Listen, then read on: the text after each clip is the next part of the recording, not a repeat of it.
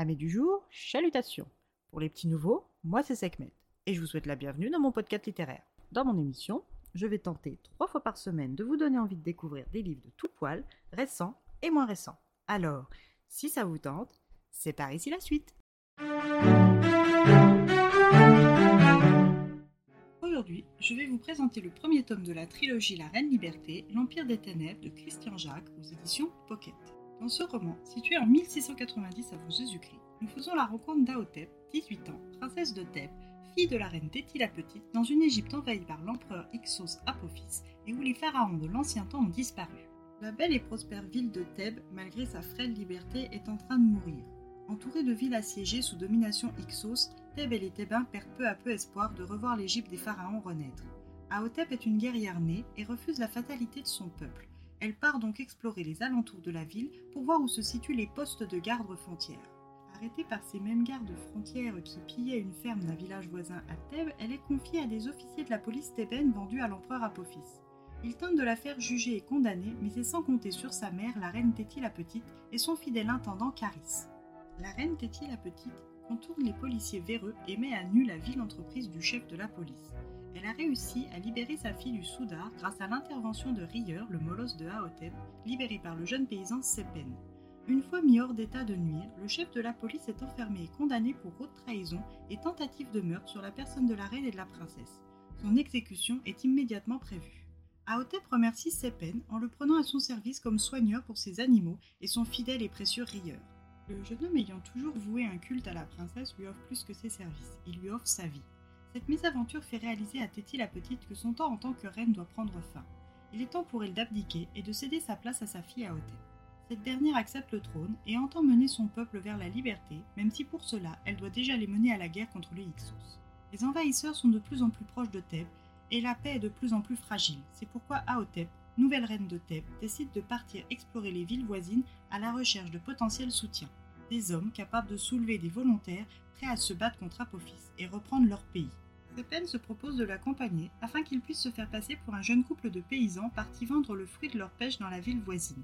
Aotep accepte. Leur voyage leur aura permis de voir la difficulté avec laquelle les autres villes vivent l'occupation et de constater que se trouver des alliés ne sera pas aussi facile qu'elle l'espérait, mais pas infaisable non plus. Aotep sait que l'avenir de son peuple repose sur ses épaules et sur celle de sa lignée. C'est pourquoi elle prend pour époux Sepen. Elle fait de lui son pharaon dans la plus grande discrétion de la cité de Karnak et le pharaon Sepenenra est né. La nouvelle reine de Thèbes et son tout nouveau pharaon doivent rester discrets, car dans la ville, des espions à la solde de l'ennemi rôdent. La nouvelle d'un nouveau pharaon serait une déclaration de guerre, et Aotep sait qu'elle n'est pas encore prête à s'opposer publiquement à l'empereur Apophis. La première mission du couple royal est de nettoyer la ville des traîtres pour ensuite pouvoir construire des alliances. De son côté, l'empereur veut asseoir toujours plus son autorité sur le peuple égyptien et se rend à Hiéropolis, ville de sacre officielle des pharaons, et cherche à inscrire son nom de pharaon sur la tablette sacrée. Échec cuisant pour le monarque qui fait tout détruire en scène de représailles et surtout pour effacer les témoins. Accompagné de son fidèle bras droit, Kamoudi, l'empereur envoie des milices vérifier l'état des populations proches de Thèbes.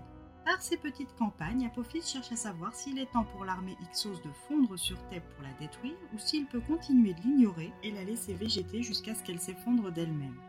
La reine Aotep et le pharaon Sepenenra vont-ils réussir à trouver des alliés? Thèbes restera-t-elle libre? L'empereur Apophis sera-t-il le chef incontesté de la haute et de la basse Égypte? Toutes les réponses à ces questions sont à découvrir dans ce premier tome de La Reine Liberté, l'Empire des Ténèbres de Christian Jacques grande fan de Christian Jacques, j'ai peur de ne pouvoir être objective à 100%. Il y a des auteurs comme ça qui nous ôtent toute impartialité, que voulez-vous, c'est comme ça, mais on va quand même essayer.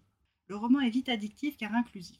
Le décor est vite planté, tout comme le contexte, ce qui nous donne des repères facilitant ainsi la compréhension, mais surtout l'immersion.